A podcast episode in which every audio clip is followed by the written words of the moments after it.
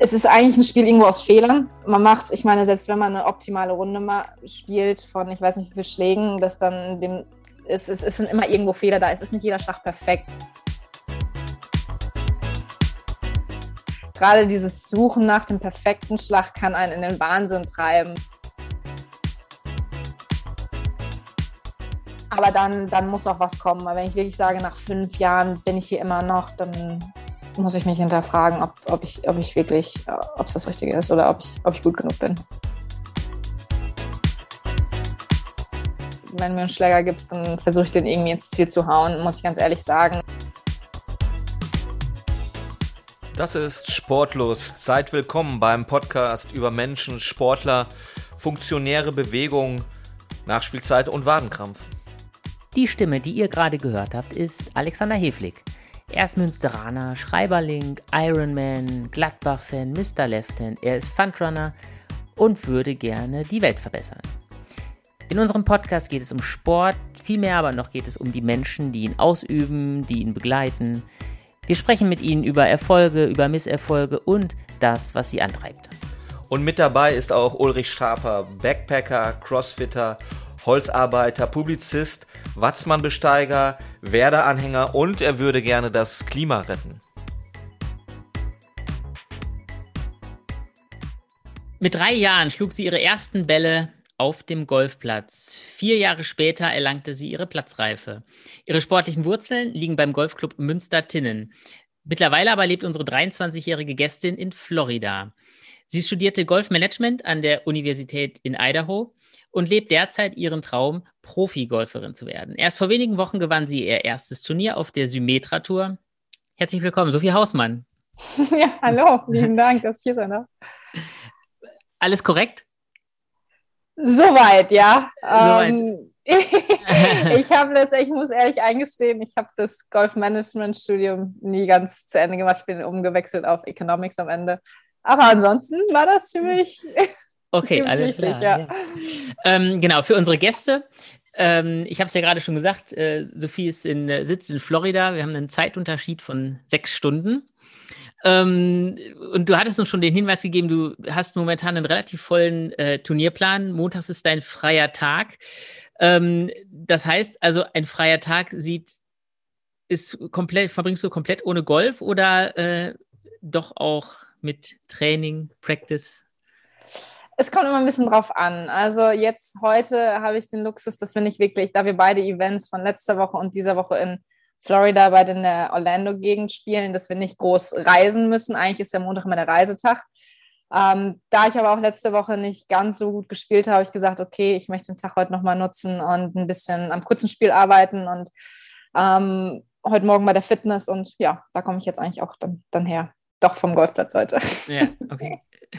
ähm, Jetzt muss man unseren Hörern einmal kurz erklären, diese äh, Symetra-Tour, auf der du spielst. Ähm, kann man das, ist das richtig erklärt, wenn man sagt, das ist im Grunde so ein bisschen wie die zweite Liga, wie die Vorstufe zur Pro-Liga? Ja, genau, ganz richtig, weil am Ende des Jahres kommen die Top Ten, ähm, bekommen ihre volle Tourkarte für die L P G A, was halt die volle Ladies Professional Golf Tour ist und eben die erste Liga. Mhm. Und ähm, deswegen ist diese Metra quasi so eine Entwicklungstour, zweite Ligatour, aber man kann sich eben darüber das Ticket für die erste holen, ja. Ja, wie, wie viele Spielerinnen steigen daher auf? Also Zehn. Zehn, okay. Ja. Ähm, ich habe vorhin geguckt, du liegst momentan auf Platz vier. Ja. Ja. Ähm, du hast neulich, ich habe ein Interview von dir gelesen, wo du gesagt hast, naja, die Erwartungen erstmal gedämpft und gesagt, naja, die Saison, die ist noch relativ lang. Ähm, der erste Turniersieg ist aber unter Dach und Fach und ähm, ich kann mir vorstellen, dass das erstmal schon so eine, äh, so eine gewisse Erleichterung äh, auslösen kann bei dir. Klar, also ähm, ich meine, ich, hatte, ich bin sehr gut in die Saison gestartet, hatte, hatte zwei sehr gute Finishes, unter anderem eben den Sieg und das hilft natürlich, ähm, um, um den Zielen näher zu kommen, ähm, aber man sieht halt auch, wie schnell so eine Woche sich mal drehen kann ähm, und dass die Mädels da draußen irgendwie alle Golf spielen können. Und ähm, deswegen hilft es extrem zu wissen, okay, man kann da vorne mitspielen, das ist, das ist realistisch, was ich mir hier als Ziel setze. Aber auch immer zu sagen, ich meine, es ist nach wie vor, wir haben gerade mal ein Drittel gespielt, ähm, da kommt noch was, geduldig bleiben, was, was man manchmal merkt, was, was schwierig wird. Ähm, aber das, das wird wahrscheinlich ähm, die Hauptaufgabe da die nächsten Wochen da draußen sein. Ja. Wie fühlt sich so ein erster Profisieg überhaupt an? Also Siege kennst du ja schon. Du bist eine sehr, sehr erfolgreiche Amateurgolferin in, in Deutschland eigentlich gewesen, schon mit, mit jungen Jahren. Aber wie fühlt sich das an, so das erste Mal so ein Turnier zu gewinnen? Ich konnte es ehrlich gesagt anfangs gar nicht beschreiben. Und ähm, es ist so, es zum einen total fällt eine Last runter, weil man sagt, okay, man, man hat es wirklich gemacht. Ähm, habe ich es jetzt gerade wirklich gemacht? Also das noch so ein bisschen realisiert und natürlich auch am Ende bei diesen ganzen Fotos, dann kommt natürlich ein anderer Media ähm, Aufschwung dazu, muss man auch ganz fair sagen, aber auch gerade, wenn man dann weiterspielt und die nächsten Wochen so sieht, okay, ich Ich kann das, aber es ist natürlich gerade im Golf echt schwierig, das jede Woche zu gewinnen. Und da ich gerade auch im Nachhinein, finde ich, realisiert, habe ich sehr oder habe ich realisiert, wie schwer es auch einfach ist, so ein Golfturnier zu gewinnen. Und ähm, dann fühlt es sich natürlich nochmal irgendwie ähm, extra gut an. Auf der anderen Seite auch so, okay, das, ich habe das jetzt schon mal gemacht, das, das kann doch jetzt nicht so schwierig sein. Das kann man doch jetzt nochmal wiederholen. Und ähm, schon, schon extrem gut. Und ähm, auch eben sagt, okay, man, man arbeitet an Dingen, das, das geht auf. Und ähm, da macht es natürlich auch eine Menge Spaß. Also das, das kommt da mit sich, ja. Wie, wie, wie muss man sich das vorstellen? Wo war das Turnier nochmal? Vielleicht so, dass du vielleicht so beschreibst. Kalifornien, äh, wie, wie, wie entwickelt sich so ein Turnier? Das ist ja nicht wie ein Fußballspiel, neunzig Minuten durch eine Halbzeit getrennt, sondern du bist vier Tage oder drei Tage äh, bist du ja unter Dauerstrom. Ne? Und mhm. wann merkt man, oh, heute ist gut und jetzt wird es besser und jetzt bin ich auf einmal äh, auf eins und w- wann fängt das Zittern an auch? Wie ist so diese ganze Dynamik so, ein, so eines Tages, so, so von vier, vier Turniertagen? Also eine gewisse Grundnervosität habe ich eigentlich immer drin, also das, das merke ich so und gerade, weil ich den Platz kannte und auch nicht mit dem besten Gefühl aus dem letzten Jahr, habe ich gesagt, okay, du musst jetzt irgendwie, du hast letzte Woche gut gespielt, das kann man natürlich mitnehmen, schon mal ein gewisses Selbstbewusstsein, aber dann auch wirklich, okay, es ist, es ist ein neues, eine neue Woche und dann merkt man so ein bisschen mit der Zeit, okay, heute im langen Spiel bin ich relativ konstant, jetzt muss ich eigentlich nur so ein bisschen sehen, dass ich ein paar Putts fallen sehe, aber natürlich auch nichts erzwingen, geduldig bleiben und ab und an kann man immer mal einen Blick aufs Leaderboard werfen, aber man weiß gerade in den ersten achtzehn, ersten sechsunddreißig Loch, es ist noch extrem viel Golf da draußen zu spielen und auch, dass es eigentlich immer ein Schlagunterschied am Ende gewinnen wird, zwei, drei Schläge vielleicht mal oder ähm, dass man wirklich da draußen irgendwie einen kühlen Kopf bewahrt und dann, klar, dann hat man auch in der Woche, ich hatte auch einen Schuss dabei, der, das war auch so ein Momentum, wo man einfach weiß, okay, vielleicht ist es einfach so ein bisschen deine Woche und ähm, versuch darauf aufzubauen, ohne direkt aggressiv zu werden, irgendwie in anderen, ähm, eben seinem, seinem Spielplan so treu bleiben muss. Ich glaube, das, ähm, das auf jeden Fall. Und gerade am letzten Tag war es extrem windig da draußen. Und da ich dann mich entschieden habe, nicht aufs Leaderboard zu gucken und wir auch an sich nur am Ende eins hatten, habe ich gesagt, du spielst ein Spiel und entweder reicht's oder es reicht nicht. Und gerade mit den zwei Mädels, mit denen ich gespielt habe, da sah ich, okay, es ist nicht leicht da draußen heute, wirklich bleibt ein Schlag nach dem anderen und die, die Runde wurde lang, also ich war am ersten Tee extrem nervös ähm, dann, und dann zwischendrin so einer dreizehn, vierzehn, wo ich sagte, okay, wir könnten uns jetzt auch mal langsam am Ende hier einigen und dann ähm, bei achtzehn war es natürlich eine Riesenentlastung quasi, ja. Wusstest du vor dem achtzehnten Loch, dass du gewinnen würdest? Warst du dir sicher? Nein. Mm-mm. Nee. Wie viel, also, wie, wie viel ähm, Vorsprung hattest du denn da noch zu dem Zeitpunkt? Vier Schläge, das wusste ich aber nicht. Und ach so, ach, du, ich, ja. ich, ich kann das gar nicht glauben, dass du nicht aufs Leaderboard geguckt hast. Das gibt's da nicht. Nee, ich, gut, das, das ist auch manchmal so ein bisschen das Thema, je nachdem, wie der Sponsor die Leaderboards verteilt. Da, bei dem Turnier gab es halt nicht viele. Und an der neun habe ich gesagt, n-n, ich gucke nicht drauf, ich spiele mein Spiel, weil sonst reagiere ich nur.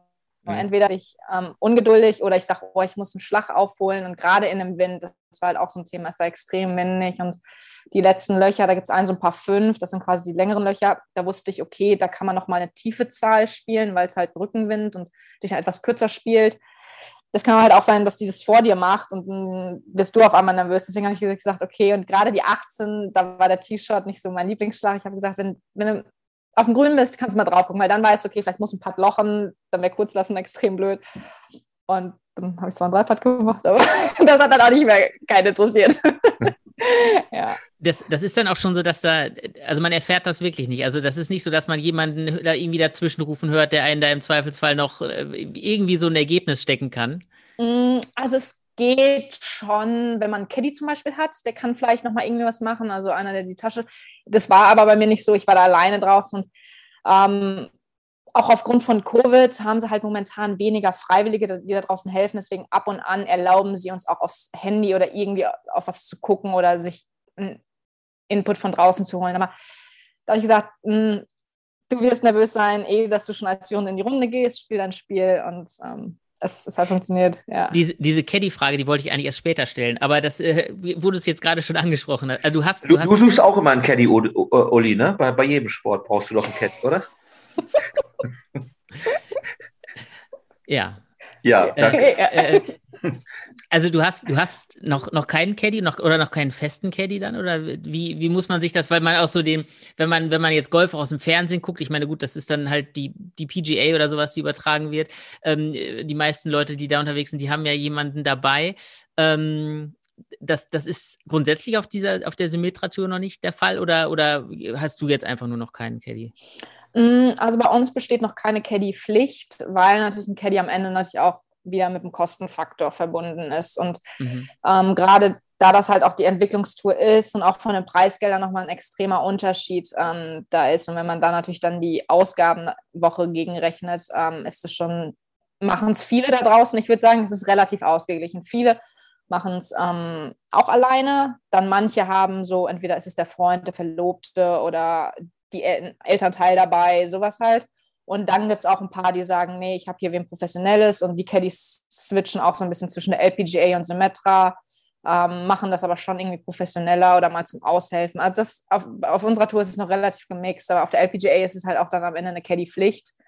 Das heißt, ähm, es wird hoffentlich bald ein Thema werden. Was, be- was bekommt denn ein Caddy, wenn er, wenn er, äh, wenn er bei dir mitläuft? Ist das irgendwie so prozentual gestaffelt oder kriegt er so einen Mindestlohn? Oder wie muss man, wie muss man sich das vorstellen? Ich, ich denke jetzt auch drüber nach, mir einen Caddy anzuschaffen eigentlich. Die Idee ist super. Naja, einen Mindest, äh, ein Mindestlohn quasi kriegt er für die Woche schon. Es kommt immer ein bisschen drauf an, so die Symetra-Tour und Europa-Tour sagt viel, so zwischen siebenhundert, neunhundert in der Woche.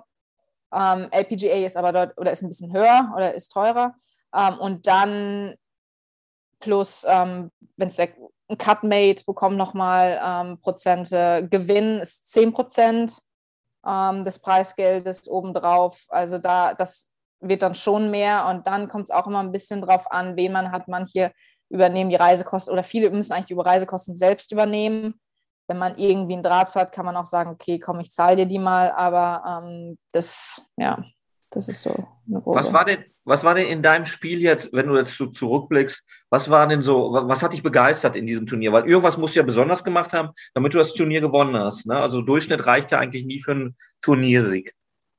Ja, ähm, ich habe eigentlich, oder hauptsächlich da die, Schw- nee, ich würde sagen, die Stärke bei mir im Spiel ist das lange Spiel, also so, die T-Shirts und auch die Schläge ins Grün. Und die waren, die waren konstant, da habe ich mir Chancen erarbeitet, aber eben das Putten war so die Woche, wo ich wirklich, ich habe die Putts reingehen sehen und gelocht. Und am Ende bin ich auch sehr ruhig geblieben. Was so manchmal werde ich dann so ein bisschen emotional, auf und ab, dies, das. Und das habe ich gerade in der letzten Runde gemerkt. Ähm, ich war nervös am ersten Tee, habe auch einen Putt daneben geschoben, aber habe halt wirklich gesagt, es, es geht weiter und es ist für alle hier ein langer Tag da draußen. Und das war wirklich so dieses das Kurzspiel, dieses Putten, wo ich einfach gesagt habe, da habe ich einfach gut geputtet und gute Lo- Putts gelocht, aber am Ende auch wirklich, ich bin irgendwie bei mir geblieben und habe wirklich so, klar, dann auch irgendwie versucht, an was anderes zu denken, und aber habe das eigentlich, ähm, fand ich, echt gut gemacht, ja. Hm. Ist das auch so das, wo du sagen würdest, da hast du vielleicht den Sprung von der letzten zu, diesen, zu dieser Saison gemacht, dass du sagst, also da hast du dich verbessert, stabilisiert oder ähm, genau, oder, oder gibt es, gibt es noch andere Sachen, wo du sagst, okay, das, das war jetzt auch so das, was mir noch gefehlt hat, wirklich um diese, um diese Turniere, um die Turniersiege mitspielen zu können überhaupt auch? Ja, also ich glaube zum einen, dass ich halt im letzten Jahr, klar war es natürlich kein ideales, ähm, ideales Startjahr und Profijahr, auf der anderen Seite konnten wir spielen und ähm, konnten halt auch keinen Status verlieren. Also deswegen gerade zum Einstieg habe ich gesagt, okay, du spielst jetzt hier alles mit, lernst so ein bisschen. Und das habe ich dann halt auch, ich wusste die Saison schon so ein bisschen, was mich erwartet, wie lang so ein Turnier werden kann und konnte das dann eigentlich ganz gut umsetzen und halt auch, ähm, in, auch einen Selbstbewusstseinsschub so ein bisschen. Ich habe gesagt, Sophie, es bringt nichts da draußen an dir zu zweifeln, dann, dann wird es nichts. Ähm, das und ähm, auch eben dieses ähm, das ruhig bleiben. Ich merke immer noch in manchen Turnieren, wo ich es nicht so gut mache und dann sieht man es auch oft an den Ergebnissen. Also es ist irgendwie immer noch, es ist auf jeden Fall da und ich glaube, das wird immer ein Thema sein, aber ähm, zeigt halt auch, wenn, dass ich es in den Griff kriegen kann und wenn das geht, dass es durchaus ähm, erfolgreich sein kann, ja. Braucht man dafür professionelle Hilfe? Also einen Sportpsychologen oder äh, braucht man da eine mentale Betreuung für solche Momente?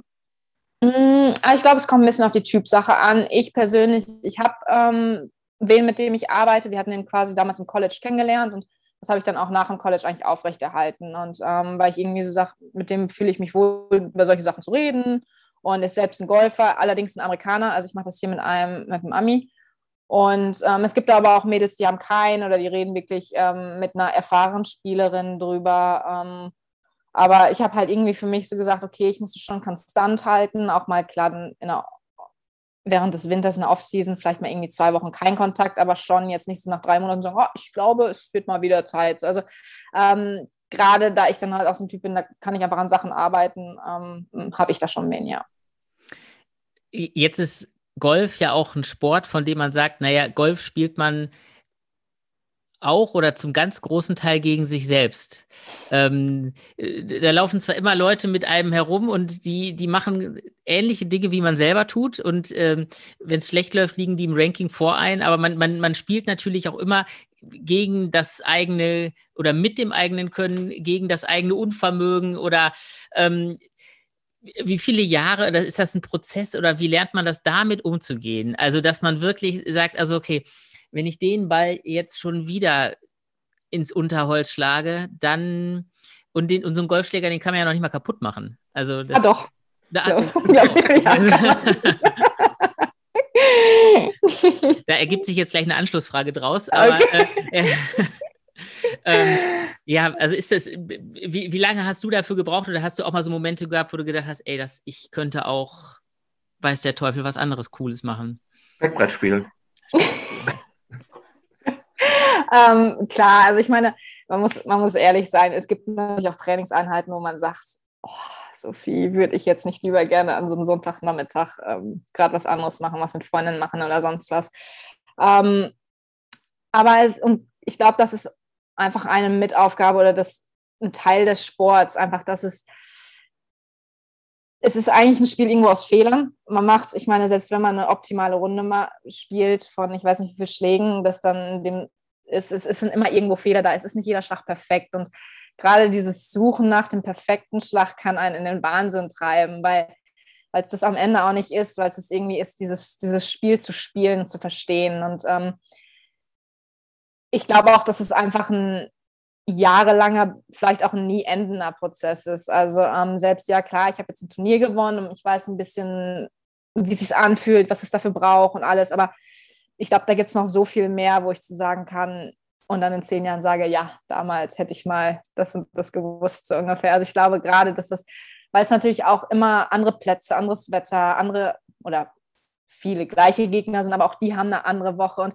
ich kann am Ende sagen, auch ähm, vor zwei Wochen, ich habe extrem gut gespielt, aber am Ende war eine, die hat zwei Schläge weniger gemacht, über drei Tage, zwei Schläge. Also, die kann man sich natürlich dann auch wieder irgendwo raussuchen und es ist dann natürlich so, man kann überall dann immer was finden und ich glaube, da ist es dann halt irgendwann zu sagen, ja, ich habe mich nun mal dafür entschieden, ich habe das so gemacht und ähm, da muss ich irgendwie draus lernen, aber sich nicht selbst dabei aufzufressen.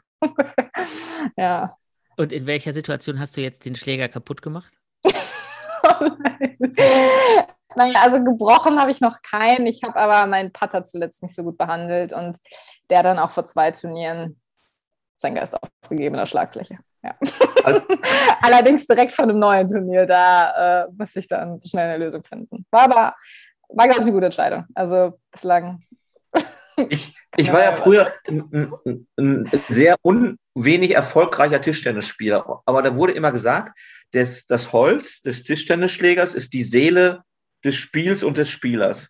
Ist das bei dir beim Schläger auch so? Also wenn du jetzt deinen Putter schlecht behandelst, dass er zu dir spricht, auf einer Ebene, die ja kein anderer Mensch sonst kennt, und zu dir sagt, was, was veranstaltest du mit mir? Lass mich in Ruhe oder so. Oder gibt es da so eine, so eine Ebene zu dir, zu, zum, zum, zum Sportgerät? Ich glaube, jeder hat so ein bisschen seine äh, Lieblingsschläger und hat zu denen eine bestimmte Beziehung, wenn man es so nennen kann. Ähm, aber es ist dann halt auch so, ich meine, es hilft nicht, wenn man den irgendwo gegenhaut, weil im Zweifel verbiegt er sich oder sonst was und ähm, sagt auch irgendwann so, ich bin's leid. Und ähm, klar, natürlich alles irgendwo mit einem Witz, aber ähm, es gibt viele, die sagen, mein Putter ist mir heilig. Also gerade so, was Putter angeht, finde ich, hört man das auch schon und sagt auch, selbst wenn ich ihn jetzt mal wechsle, ich stelle den anderen erstmal in die Ecke, ich habe aber noch, oder ich habe eine ganze Putter-Sammlung über die Jahre, ähm, das ist schon so. Bei mir ist es vielleicht eher der Driver, der, der eine besondere Pflege bekommt, aber ähm, ansonsten, ja. So. Jetzt muss man vielleicht, für die, für die, für die nicht ganz so golfaffinen, müssen wir vielleicht nochmal kurz die, die Begriffe klären. Also mit dem Putter, das ist tatsächlich der Schläger fürs kurze Spiel, also genau, wo man ja. auf, dem, auf, dem, auf dem Green ist, also das, was man beim Minigolfplatz im Grunde in die Hand gedrückt bekommt. Ja, ja. Und ähm, der Driver ist ein relativ massives Gerät unten vom, von, der Schlag, von, dem, von dem Schlagkörper her, äh, mit dem man die Abschläge mhm. macht, die weiten Schläge. Genau. Ja. Über, über was, was, ist da, was ist da momentan so? Also es gab ja vor einigen Wochen dieses spektakuläre Video von dem, ich weiß gar nicht mehr, DeChambeau. Bryson DeChambeau, ja. Genau, der, der dreihundertsechzig Yard, was dreihundertdreißig Meter oder sowas mhm. sind, geschlagen hat. Ähm, was, was, was schlägt man so bei den Frauen und was, was schlägst du mit so einem Driver? Also ähm, als reine Fluglänge, wo ich sage, okay, da kann ich alles überqueren, sind so zwei Komma fünfunddreißig Yards ähm, und dann rollt der halt immer nochmal irgendwie zwanzig Meter. So, und ich sage auch, unter, in besonderen Situationen, gerade im Turnier, haue ich ihn vielleicht nochmal fünf äh, Meter länger. Ähm, dann ist, aber das ist so eine zwei Komma fünfunddreißig ist eigentlich immer, wo ich sage, da komme ich drüber, wenn jetzt kein Sturm von vorne ist. Ähm, auf der Tour, ähm, bei mir jetzt so, ähm, auf der Symetra-Tour ist es so das, das vordere Drittel. Ähm, da gibt es noch paar, die hauen ja dann nochmal zehn, fünfzehn Meter länger. Ähm, und auf der L P G A ist es ein bisschen gemixt. Es gibt natürlich eine Lexi, den, die haut den unfassbar weit, Lexi Thompson. Ähm, aber es gibt halt auch viele, die wirklich sagen, ich bin nicht so groß, ich lebe davon, den kurz zu hauen, hauen aber dafür jedes Mal gerade. Und macht dann den Putt rein. So, das, die Spieler gibt es halt auch. Ja. Also, ich habe ich hab jetzt mehr, also Anschlussfragen. Uli hat das gerade so schön gesagt. Ich habe jetzt nämlich Anschlussfragen. Die erste ist natürlich, ähm, äh, ähm, tut das, äh, ist eine ernste Frage, tut dir das weh oder kriegst du Muskelkater davon, wenn du jetzt äh, so mit dem Driver trainierst, also die ganz langen Schläge machst? Oder ist das so eine einzige flüssige Bewegung wie so ein Tanz? Mm, an, so, an sich schon natürlich eine flüssige Bewegung, die es sein sollte. Es ist aber schon, dass gerade wenn ich so eine Technikeinheit mal mache oder irgendwie wirklich sage, okay, ich habe jetzt hier zwei, drei Stunden Bälle gehauen, zwar immer mal wieder kleine Pausen drin gehabt, aber da wird auch der Rücken irgendwann, wenn man sagt, okay, Sophie, jetzt, jetzt machen wir mal eine Pause, gehst vielleicht mal das kurze Spiel üben. Also der verhärtet sich natürlich genauso, vor allem, weil es natürlich auch immer diese einseitige Bewegung ist. Und ich meine, klar, im Golf holt man sich jetzt nicht irgendwie Bänderrisse oder so andere Verletzungen, eher die fußballtypisch sind, aber natürlich schon so Rücken, Knie, Schultern sind schon irgendwie bestimmte ähm, Verletzungsrisiken und ähm, deswegen Muskelkater jetzt nicht so richtig, aber schon irgendwie, das ist, das ist einfach mal ähm, müde und sich verhärtet, ja. Ja. Vorher hatten wir dieses Thema mit den Schlägern. Sind diese Schläger Maßanfertigungen wie so äh, japanische Messer, äh, wo dann so noch am letzten Meister Miyagi noch ein bisschen dran rumgefeilt hat oder so? Oder äh, wie, wie muss man sich das vorstellen? Was sind das für, für oder tüftelst du auch selber dann rum? Weil zum Beispiel im Radsport gibt es die Rahmen von den Fahrradfahrern und die fallen nochmal am Carbon rum, um eins Komma drei Gramm runterzukriegen zum Beispiel. Bist du da auch so ein Typ? Ich bin nicht so materialfokussiert. Also ich bin da eher eine, wenn mir einen Schläger gibt, dann versuche ich den irgendwie ins Ziel zu hauen, muss ich ganz ehrlich sagen. Was, was manchmal gut sein kann, aber natürlich auch, wenn es natürlich das bessere Material gibt, auch manchmal Nachteil ist, weil du sagst, okay, fuchst dich da mal rein und wenn der Schläger einfach besser ist, vielleicht gewinnst du damit nochmal irgendwie ein paar Meter und das natürlich auf eine Saison sich irgendwie abzeichnet. Deswegen glaube ich schon, dass ich da langfristig einen besseren Job machen kann. Ähm, es ist aber so, also es gibt schon Fittings, also man sagt halt, okay, ähm, dann gibt es gibt natürlich heutzutage auch diese, ja, so Messgeräte quasi, die zeigen dann den Flug, die Flugkurve, geben Längen, Werte, Abweichung, alles Mögliche an, und darauf kann man schon Schläger anpassen. Also das ganz klar, und sagen, okay, natürlich spiele ich einen anderen Schläger als einen Bryson, also der braucht natürlich einen ganz anderen Schaft, einen härteren, und ähm, auch von den Schlägerköpfen gibt es da nochmal Unterschiede, oder auch vom Schwung her, ob ich den etwas gebogen haben will in der Hinsicht. Ähm, da kann man schon eine ganze Menge machen, definitiv, ähm, ja. Eine Frage muss ich dir natürlich stellen. Bryson DeChambeau, findest du den Typen gut? Findest du den ätzend? Findest du, findest du das Spiel einfach nur brutal? Äh, der haut ja die Kugel weiter als alle anderen durch die Gegend. Ne? Ist das, ist das, äh, oder ist das so ein Streitfall der, der Golfszene? Ja, ich glaube, das beschreibt es ganz gut, dass es so ein Streitfall ist. Also ich habe es anfangs auch echt angezweifelt, als letztes Jahr zu Covid-Zeiten irgendwie rauskam und sagte, ich lege jetzt, ich weiß gar nicht wie viel, ich glaube dreißig Pounds oder was auch immer zugelegt hat, dies und das und das, habe ich auch gesagt.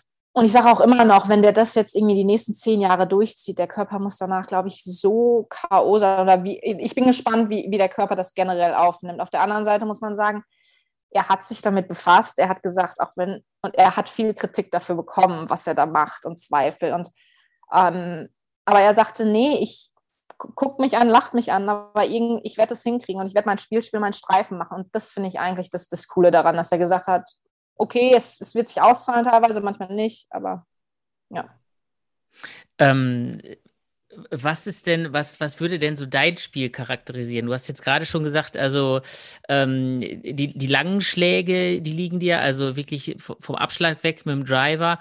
Ähm, ist, ist das so schon, wo du sagst, okay, das ist im Grunde der Schlüssel, auf dem mein ganzes Spiel auch aufbaut? Oder ähm, wie kann man das, kann man das charakterisieren, so, so ein Spiel? So ein, also von der, von der Spielertype her?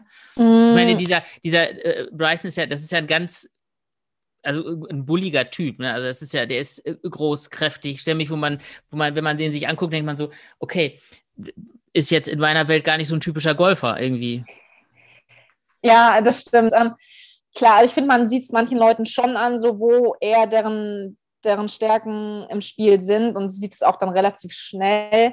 Aber ähm, so viel mir das auch das Driver-Training Spaß macht, am Ende ist es, wie dieser Ball in möglichst wenig Schlägen in den Löchern äh, im Loch landet. Und ähm, deswegen würde ich generell bei mir sagen, es ist eher das lange Spiel, auch so einfach, dass die, äh, die Konstanz in den Eisen einfach auch unter Druck gut ist. Und das ist bei mir, was das so ein bisschen, äh, ein bisschen zeigt. Ähm, und klar hat das natürlich auch was damit zu tun, weil ich irgendwie den relativ lang hau, den Ball. Ähm, und das, ähm, das gibt mir natürlich ein Selbstvertrauen, weil ich sage, okay, da habe ich einfach einen Vorteil, da kann ich vielleicht immer noch ein paar fünf in zwei Schlägen schon erreichen. Oder ich habe einen anderen Eintreffwinkel, weil ich natürlich ein kürzeres Eisen haue. Also da gibt es natürlich schon Faktoren, wie man sagt, okay, dann spiele ich den Platz auch anders als ein paar andere Mädels. Mhm. Ähm, aber, und das sieht man auch schnell mal, wer das so ein bisschen so macht und wer sagt, uh, die haut tendenziell eher längere Eisen rein, aber mach die Putts dafür, also das, das sieht man auch schnell. Wie muss ich mir denn so, ein, so einen Trainingstag äh, von dir vorstellen? Also ist das so, dass man, ähm, du hast ja gerade schon ganz am Anfang schon gesagt, du hast heute äh, kurzes Spiel geübt.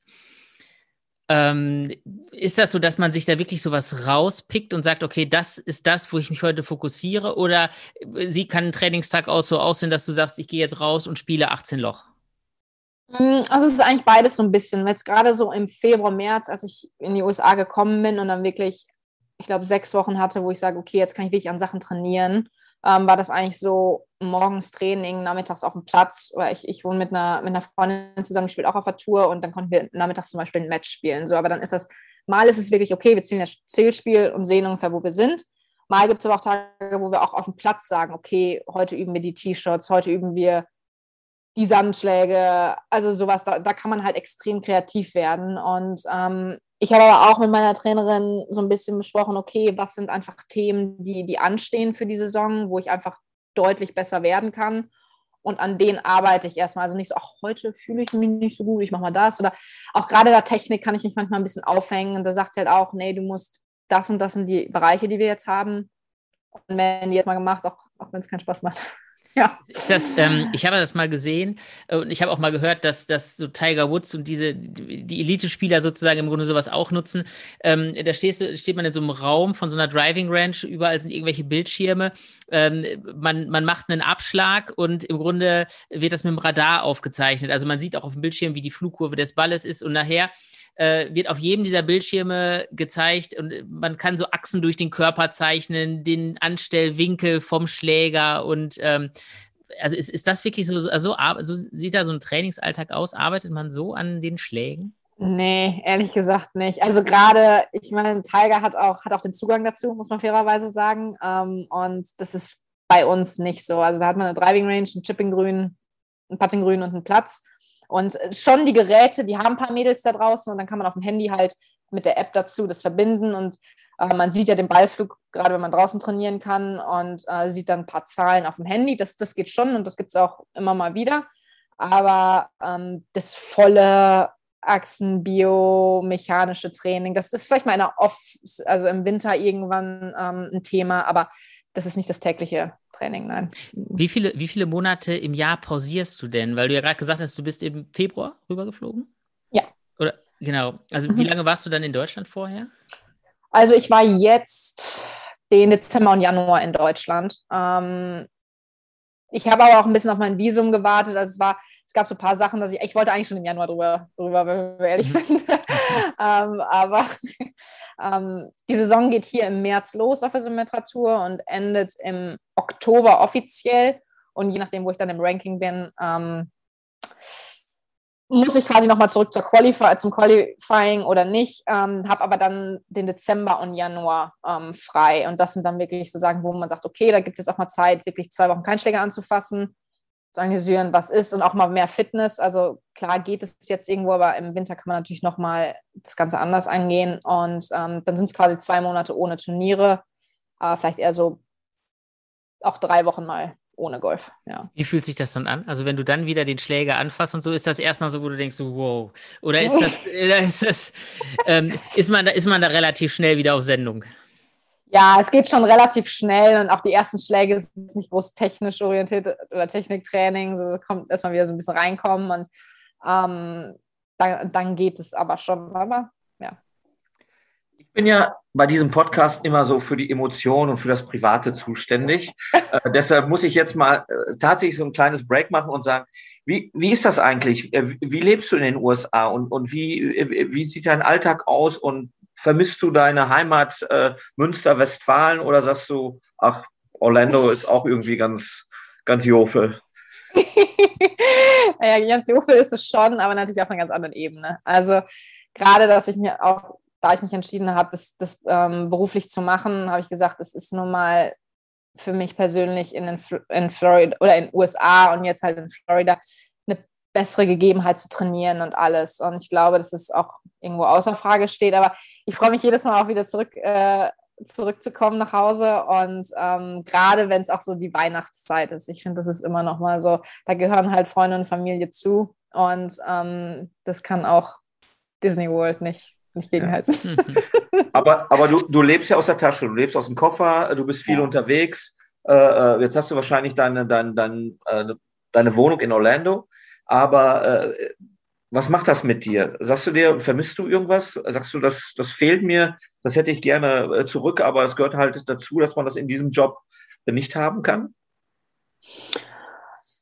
Also ich glaube, wenn, ist es wirklich so dieses, ach, an so einem Sonntag mal oder lass es einen anderen Tag sein oder auch mal einen Samstagabend irgendwie mit Freunden wirklich bis in die Puppen irgendwie zusammensitzen, bis machen, eintrinken oder sonst was. Ich glaube, das da gibt es schon so Tage, oder wo ich auch wirklich sage, okay, ich war jetzt drei Wochen unterwegs, jetzt einfach mal ein paar Tage zu Hause sein, irgendwie das machen. Das, das gibt es immer mal wieder, aber ich sage nicht so, oh, ist es das jetzt wert irgendwie? Das, also das, das war nie so die Frage, das war irgendwie immer so eine, es gehört halt dazu. Und dafür ähm, bin ich eh noch so ein Typ, die sagt, ja okay, dann, also auch letztes Jahr hatte ich zum Beispiel noch keine Wohnung und ich war irgendwie wirklich so, ich glaube, zwei Monate am Stück irgendwie auf Achse und wirklich nur aus dem Koffer.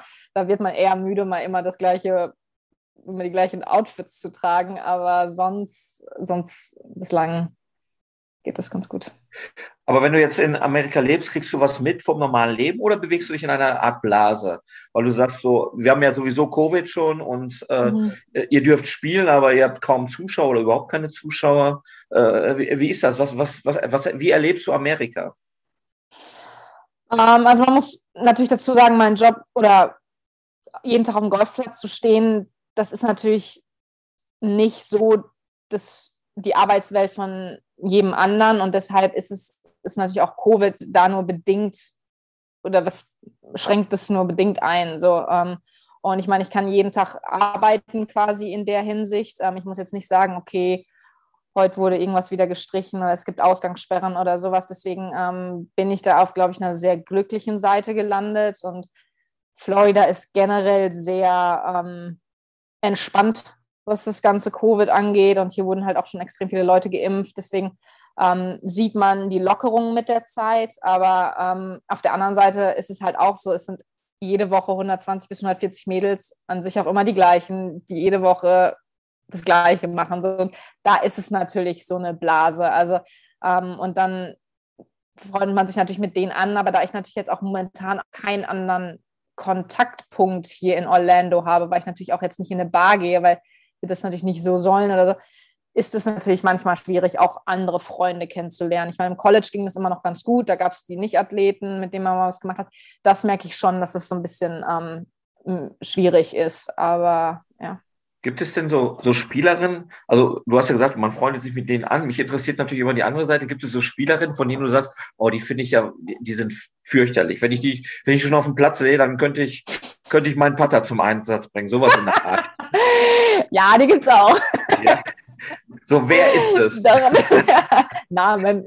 Namen, genau. Um, nein, also klar gibt es mal welche, wo du sagst, oh, die ist, also die ist halt dafür bekannt, dass sie zwar zum Beispiel immer ein extremes Selbstbewusstsein hat, das macht, was sie will und mit allem durchkommt. So, die nächste sagt, ja, und die ist total langsam im Spiel. Wenn ich, ich hoffe, dass ich nicht mit der zusammenspiele, weil dann sind wir nur auf der Uhr beim Schiedsrichter. Also, also das, das gibt's auch. Um, aber ja, von dem hält man sich nicht so viel an. Aber, aber die, die, Fra- die, die Frage ist natürlich, äh, ist das bei Frauen, äh, es ist natürlich eine hypothetische Frage ein bisschen, aber ist das bei Frauen schwieriger oder weniger schwierig als bei Männern, miteinander zu spielen? Was, was, was glaubst du? Also Stichwort Zickenkrieg und solche, eben, solche, ja, ja, solche ja, Floskeln ja. halt, ne? Das, ja, aber ich finde, dafür hat man dann so ein bisschen auch seine Kreise. Also ich weiß, ich habe da so paar Mädels, wo ich einfach weiß, okay, mit denen mache ich jede Woche was. Und manche sage ich, okay, die kenne ich kaum. So, deswegen, das geht noch. Aber es gibt auch immer guten, guten Tratsch und Tratsch, ähm, was das Neueste ist und wer vielleicht auch ein Strafgeld zahlen musste und warum. Und hast du schon von der gehört? Also, klar gibt's es. An- Ansch- Anschlussfrage, sorry. Wann hast du ein Strafgeld gezahlt und wofür? Ich noch nie, ich noch nie. Nee, noch, noch nicht. Aber gerade mit Covid gab's, mussten die einen oder anderen zahlen, weil die halt erwischt wurden, dass sie nicht sich an die Regeln gehalten haben, was das Abendessen angeht. Wir durften halt nicht raus oder essen nur zum, zum Mitnehmen und die saßen halt irgendwo und ähm, dann, oder wenn man zu spät sich irgendwo für angemeldet hat, gibt's, gibt's Strafgelder. Also das, da sind die, da sind die rigoros. Aber ja, bislang konnte ich dem Ganzen noch umgehen, das Ganze umgehen, ja. Ich habe irgendwo gelesen, dass du äh, irgendwo angegeben hast, dein sportliches Idol sei Lindsay Vonn. Mhm. Ähm, ja. Ja. Also abgesehen davon, dass es eine, eine, eine unglaublich erfolgreiche Skifahrerin ist, ähm, was, was ist so das, was du sagst, okay, das, das, das bewundere ich an der oder ähm, irgendeine, irgendeine Fähigkeit von ihr, wo du sagst, okay, das, das, das würde ich mir eigentlich gerne aneignen? Ich finde es eigentlich extrem cool, wie sie, wie sie ihre Ziele verfolgt hat und dafür auch alles gegeben hat. Das war für mich so der Punkt. Klar, im Skisport ist natürlich die Verletzungsgefahr eine ganz andere, aber wie sie das einfach durchgezogen hat und wirklich bis zum letzten, bis zum letzten Rennen gesagt hat, das, das ist mein Leben, dafür gebe ich alles. Und das fand ich irgendwie so eine Inspiration, wo man sagt, okay, das ist klar, es ist natürlich im Golf irgendwo was anderes, aber irgendwo nicht, weil ich meine, bei der Skipiste ist es all in now und beim Golf ist es vielleicht ein bisschen mehr Geduld, aber ähm, irgendwo gibt es auch Parallelen und das, das fand ich eigentlich so bemerkenswert, was ich sage. Die ähm, und auch jetzt nach ihrer Karriere, sie, sie setzt sich für den Sport ein, für das, was sie liebt, für das, was sie macht, ähm, hat da so ein bisschen ihre Foundation okay. Und ähm, das, das finde ich, das find ich cool, wie sie, wie mhm. sie damit umging. Ja. Du fährst selber auch Ski? Ist das, das richtig? Ja, also gut, in den letzten Jahren ist es natürlich weniger geworden, weil ich da schon etwas vorsichtiger geworden bin, aber ich, ich mache es extrem gerne. Ja. Ja. Hätten, hätten noch andere Sportarten irgendeine Chance gehabt, so? Also rein zeitmäßig ist da wahrscheinlich auch nicht so richtig viel Platz, oder? Das stimmt. Ähm, an sich früher auch ge- sehr gerne Tennis gespielt. Zwar nicht irgendwie viel und auch nicht wirklich im Verein, aber ab und an immer mal mit einer Freundin. Und ich war eigentlich immer irgendwie auch, auch Fußball, so dieses hinter das Sport generell, also so ein, so ein Ballsport, irgendwo hinterherrennen, draufschießen, so das, das war irgendwie so, so meine Welt. Aber ja. Ja, da muss ich dich natürlich fragen, Fußball, was ist denn so deine Lieblingsmannschaft? Wenn du das sagen musst, gibt es eine Mannschaft, die... Sag es. Sag, was? Willst du nicht sagen? Ja, okay, jetzt. Jetzt kann ich ja nur noch Preußen Münster sagen. Nein, ähm, es waren eher immer so vereinzelte Spieler, die mich so ein bisschen, ähm, die ich mochte. Also so, ich habe irgendwie ähm, als Trainer den Jürgen Klopp extrem cool gefunden und ähm, als Spieler waren da auch so ein paar, wo ich sagte, okay, die sind cool, aber ein krasser Fan, Fan war ich nicht. Also das, ähm, da war, da hatte ich dann auch am Ende, da habe ich keine Ahnung von. Also muss ich auch ja. fairerweise sagen. Ähm, ich habe es irgendwie gerne gespielt, aber auch nie im Verein am Ende, aber einfach so den Sport selbst zu spielen, also auch über bestimmte Regelungen, auch jetzt über irgendeine Startelf, ähm, da kann ich nichts ja. zu sagen. Ja. Wenn, wenn, man, wenn man jetzt vielleicht jetzt nochmal auf deine aktuelle Ausgangsposition äh, schaut, du bist nicht weit, tatsächlich nicht weit entfernt von, vom Ticket für die L P G A-Tour, wenn, wenn es weit, wenn es vernünftig weiterläuft. Mhm. Äh, da habe ich eigentlich zwei Fragen. Was würde es für dich bedeuten, wenn du das schaffst? Und äh, weil, das, weil der Name ja auch drin ist, P G A, seid ihr eigentlich gleichberechtigt äh, oder fühlst du dich gleichberechtigt zu Männern und zu Männergolfern?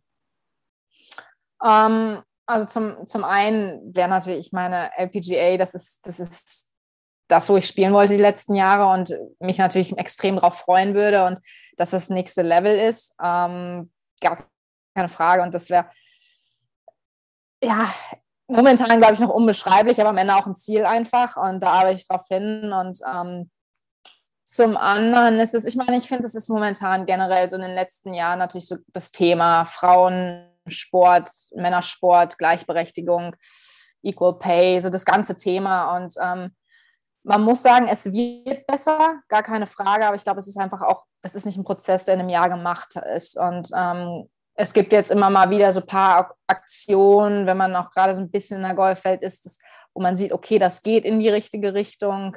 Da gibt es neue Sponsoren, da wird das Image verbessert, aber ähm, es ist halt auch nicht von heute auf morgen getan. Und gerade wenn man dann, aber natürlich, wenn man dann Turniere sieht, wo man sieht auch jetzt gestern wieder ein Major, was die bekommen ähm, und dann sagt, okay, und das kriegen wir, da sagt sie natürlich auch so, oh, es ist echt, es ist noch ein himmelweiter Unterschied. Aber ähm, am Ende schauen es bislang auch mehr Leute und ich glaube, dass halt der Zugang, ähm, wenn der ein besserer wird und noch öffentlicher, ähm, sich dann A, für den ganzen Golfsport und dann auch für den Frauensport, äh, für den Frauengolf ähm, sich was tun kann. Ist es so, dass du sagen kannst, du kannst vom Golfsport jetzt schon leben?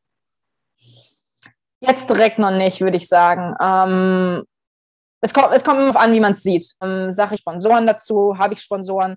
Nehme ich das reine Preisgeld? Aber dagegen die Kosten natürlich von so einer Woche entgegenzurechnen, ist es schon schwierig, ähm, wenn man, wenn man ehrlich ist. Ähm, deswegen ähm, auch gerade auf der Symetra-Tour, das, ähm, das muss man sagen, das ist, also deswegen sage ich auch, das kann nicht das Langzeitziel sein, weil dann ist es schwierig. Wie, wie lange, wie lange gibst du dir Zeit für, für so ein Projekt, ne? Und, und wie, die, wie vielte Deutsche wärst du in dieser L P G A-Tour? Ähm, jetzt momentan spielen vier auf der L P G A. Ähm, zwei haben die letzten Jahre schon lange gespielt, die Caro Masson und Sondergal. Jetzt natürlich letztes Jahr durch Sophias Sieg ähm, spielt die Sophia Popov auch da und die Esther hat ihren Weg da hoch gemacht. Und ähm, dann gibt es noch so ein paar, die immer so ein bisschen dran kratzen. Ähm, deswegen sieht es an sich, sieht's, ist das deutsche Frauengolf auf einem guten Weg, ähm, braucht natürlich ein bisschen mehr Publicity hier und da. Und ähm, ich habe gesagt, ich muss mir schon drei bis fünf Jahre dafür geben. Ähm, jetzt gerade auch gut, Corona ist jetzt natürlich auch so ein bisschen so ein Wischwaschjahr gewesen. Ähm, auf der anderen Seite auch ein sehr gutes Lernjahr. Ähm, aber dann, dann muss auch was kommen. Weil wenn ich wirklich sage, nach fünf Jahren bin ich hier immer noch, dann muss ich mich hinterfragen, ob, ob ich, ob ich wirklich, ob es das Richtige ist oder ob ich, ob ich gut genug bin, ja. Wie viele, wie viele Turniere in so einer Turniersaison, die du jetzt spielst, also die ist jetzt im März losgegangen, die Saison? Ja. Oder, und die geht bis September, Oktober? Oktober, ja. Oktober. Oktober. Ähm, wie, wie, viele, wie viele Turniere spielst du in dieser Zeit? Das sind jetzt, also wir haben jetzt einen Plan von einundzwanzig Turnieren. Und ähm, das heißt, in der Zeit ist das dann auch schon ein ganz ordentlicher Zeitplan. Ja, das sind und ich habe ich hab vor, alle zu spielen.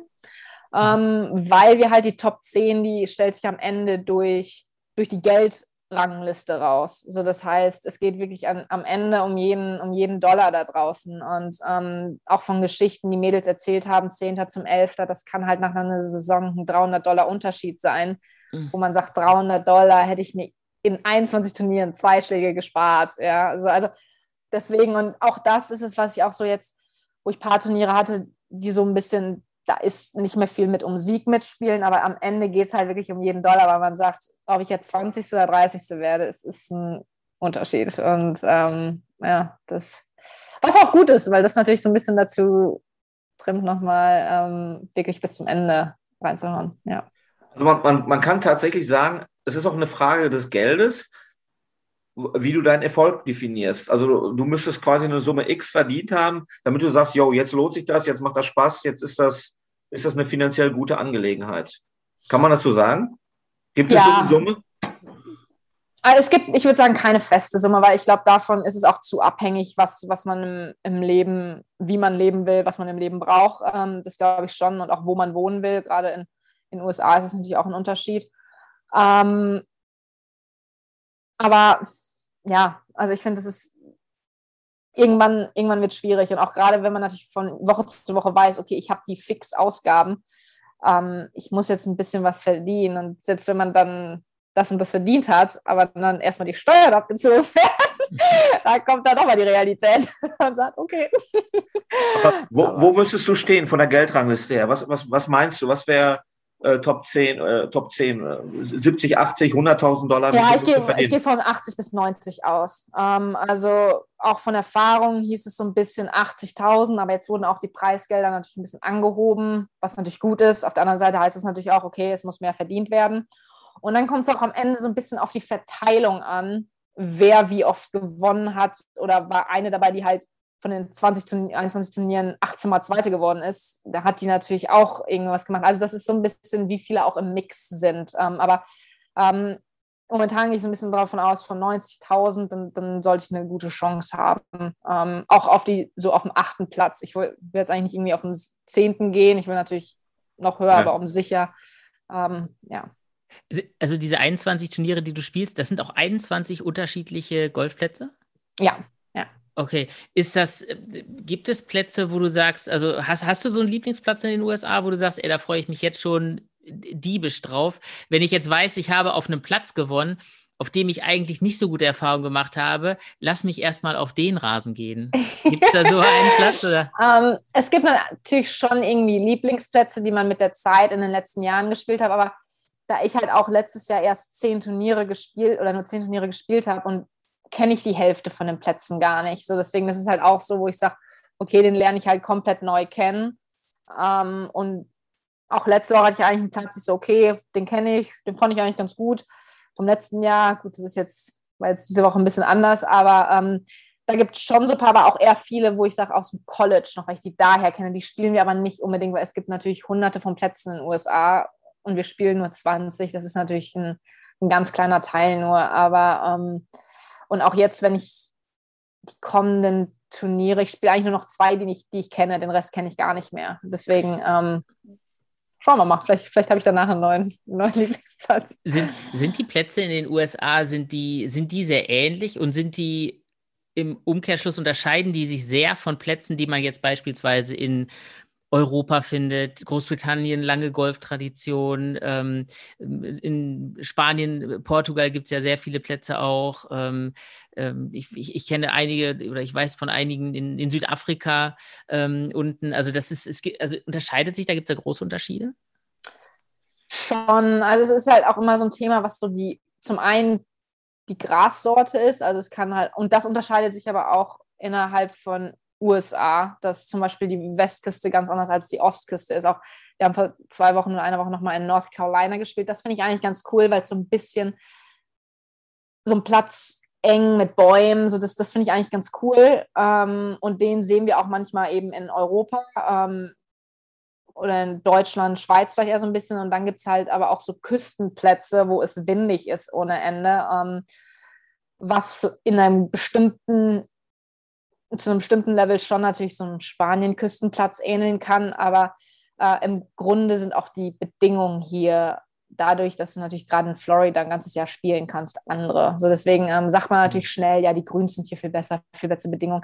Man muss aber natürlich auch fairerweise sagen, was macht das Wetter hier mit einem? Und auch oben in Michigan, die kriegen auch einen kalten Winter, da sehen die Grüns auch mal nicht so rosig aus. So deswegen ähm, unterscheiden sich zu einem bestimmten Grad und man merkt auch immer mal wieder, wenn man gerade nach U S A kommt, das ist kurzes Spiel, dass ich doch ein paar damit irgendwie ein paar Anlaufschwierigkeiten haben, aber dann gibt es auch Ähnlichkeiten, ja. Ich, ich möchte vielleicht nochmal, bevor wir zum Ende kommen, vielleicht auch mal auf, auf eine andere Ebene kommen. Äh, äh, A, hast du schon mal auf dem Platz von Trump gespielt? Das ist Nein. Die, die weiche Einstiegsfrage. Und wie, wie, nimmst du, wie nimmst du die U S A im Moment wahr? Also wir in Deutschland sehen äh, neuer Präsident, wir sehen Trump, der, der die Wahl immer noch nicht äh, äh, anerkennt, wir sehen Rassismusprobleme, äh, George Floyd ist da ein Stichwort, Black Lives Matter. Äh, wie, wie siehst du die politische Lage aus deiner Sicht und wie nah kommt das an dich ran? Um, also ich meine gerade zum einen Florida, ich meine, da brauchen wir nicht drüber reden, wen die gewählt haben am Ende. Um, das ist natürlich ein, ein Trump-Staat. Aber man muss auch sagen, auch hier, dadurch, dass auch, ich meine, das Thema ist natürlich, sind die sozialen Medien. Um, da hat er natürlich jetzt nur noch einen anderen Zugang zu. Ich finde, da, da merkt man auch hier, dass man weniger von ihm hört. Leute reden weniger über ihn. Um, das ist, das ist definitiv ein Thema und um, gerade auch im Sport ist dieses Black Lives Matter, Equal Rights ähm, ein T- Riesenthema. Also das, das brauchen wir, ähm, brauchen wir nicht zu, zu diskutieren. Und ähm, da gibt es auch immer mal wieder irgendwie Aktionen, die man, die aktiviert wird oder die irgendwie ins Leben gerufen werden. Und ähm, das, da ist schon eine Menge, die sich irgendwie bewegt. Auf der anderen Seite kommt es auch darauf an, welche Quellen man hat, also ähm, wie man sich damit auseinandersetzt, welchen Seiten man folgt, ähm, welche Podcasts man hört. Entweder kann das wirklich Thema vierundzwanzig sieben sein oder man sagt, okay, ich höre es täglich in einem Radio einmal, dann ist aber auch gut gewesen. So, also ähm, das, da muss man, glaube ich, auch so ein bisschen so seinen Weg finden und sagt, okay, das ist meine Meinung dazu, das ist gut, dass es irgendwo die ganzen Bewegungen gibt, wahrscheinlich auch an der Zeit, aber auch da ist es natürlich so, das ist nicht ein Thema von heute auf morgen und ähm, das wird auch noch Jahre ähm, ein Thema sein, mit dem wir uns befassen. Ja.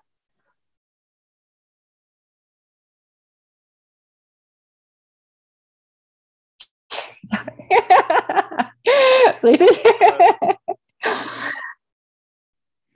Ja, fast. Ich hatte das ja schon angedroht, dass ich normalerweise immer zwei Schlussfragen stelle, mhm. ähm, äh, weil du uns verraten hast, dass du den Podcast äh, schon mal gehört hast, äh, stelle ich jetzt noch zwei zusätzliche, damit der Überraschungsmoment da ist. Oh, okay. ähm, was, was gehört für dich unbedingt in ein Golfbag? In mein persönliches Golfbag? In dein persönliches Golfbag. Minimal als Glücksbringer. Ja. Okay, für aus Florida, Orlando. Unterschiedlich. Ich habe auch mal schon mal einen Ballmarker irgendwie von meinen Eltern bekommen, wo so ein Mickey-Maus-Marker oder ähm, irgendwo, wo ich so einen kleinen Anhänger, das muss nicht unbedingt aus Orlando kommen, aber es muss die Mickey-Maus sein. Okay. ähm, was würdest du sagen, was vermisst du denn in Deutschland am meisten? Ähm, zum einen definitiv Familie und Freunde. Ähm, das ist wirklich so das Thema. Ähm, Zum anderen aber auch so, was die Frühstücksoption angeht, da ist da, da müssen die Amis noch dran arbeiten. Das, das, das Brot können sie bei weitem noch nicht so gut backen wie, wie wir Deutschen. Alles klar. Ja. Dann versprochen jetzt die letzten beiden Fragen. Ähm, wann hast du das letzte Mal etwas zum ersten Mal gemacht? Äh, das letzte Mal zum ersten Mal. Hm. Hm. Das ist in der Tat. Oh Gott. Soll ich, das Geräusch, ich kann das Geräusch einspielen. Tick, tock, tick, tock. Das gibt dir ein bisschen Zeit. Oh Gott. Ähm, oh. Ja, der, also es gibt, Men- es gibt Menschen, die bei uns gesagt haben, ich habe das erste Mal einen Podcast aufgenommen, aber das ist eigentlich fast zu einfach. He? Ja, das ist richtig und da habe ich auch dran gedacht, aber da wusste ich, dass es nicht mal, also ja, ich habe es zum ersten Mal, aber ich wusste auch, dass das der, der letzte Gast schon gesagt hat. Da sagst du, nein, das, das kann ich nicht sagen.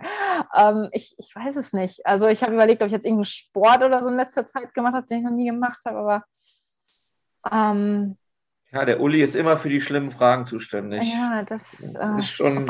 Oh okay, wir können das noch nachreichen. Ja, bitte. ähm, die Schlussfrage, Sophie. Wenn du, äh, warst du schon mal hier in Münster auf dem, beim, im Schlosskino vom Schlossplatz? Mhm. Okay, ähm, dann erkläre ich das nicht nur den Zuhörern, sondern auch gleich dir. Im Sommer ist ähm, vom, vom Schloss in Münster immer ein großes Open-Air-Kino. Okay. Und ähm, da treffen sich immer ganz, ganz viele Menschen und die treffen sich halt auch schon und der Film geht immer erst los, wenn es langsam dämmert. Wenn da jetzt die Leinwand runtergeht und da dürfte ein Satz von dir stehen, ein Zitat, was du gerne magst, ein Gedanke, was wäre das? Ich glaube jetzt nicht, dass ich es Wort für Wort wiedergeben kann, aber ich glaube, so ein bisschen wird es wirklich das sein, mit einem gewissen Risiko das Leben zu leben. Und ähm, auch wenn das irgendwo manchmal sagt, okay, ich nehme da jetzt meinen eigenen Kopf äh, und sehe, ob es gut geht, aber dann den, den Weg irgendwie mit Leuten zu gehen. Also doch zu sagen, okay, Da, da höre ich auch Familie und Freunde und geht das mit denen zusammen. Also irgendwie so, so ein Mix aus ein Risiko eingehen, aber, aber das zusammen machen, das, das finde ich irgendwie ist so ein bisschen was, ja, was mich durch den, durchs Leben bringt, ja. Super, Sophie Hausmann, ganz, ganz vielen Dank, dass du dir die Zeit genommen hast an Herzlichen deinem freien Dank, Tag. Ja. ja, nee, da nicht viel. Lieben Dank, dass ich hier sein durfte und wer weiß, vielleicht nochmal. Ja, ganz viel Erfolg auf jeden Fall für die nächsten Wochen. Was ist jetzt das nächste Turnier, was du spielst? Ich bin jetzt hier in Florida, in der Orlando-Gegend sogar. Nächste Woche, jetzt die Woche schon, am Freitag geht's okay. los. Und ähm, nicht zu weit entfernt, das, das ist ganz gut. Ähm, deswegen muss ich jetzt auch nicht groß reisen, aber jetzt, und dann die Woche haben wir frei, genau. Alles klar. Ja. Toi, toi, toi dafür. Ja. Dankeschön, danke. Tschüss. Ja. Tschüss. Ja, ciao. Tschüss.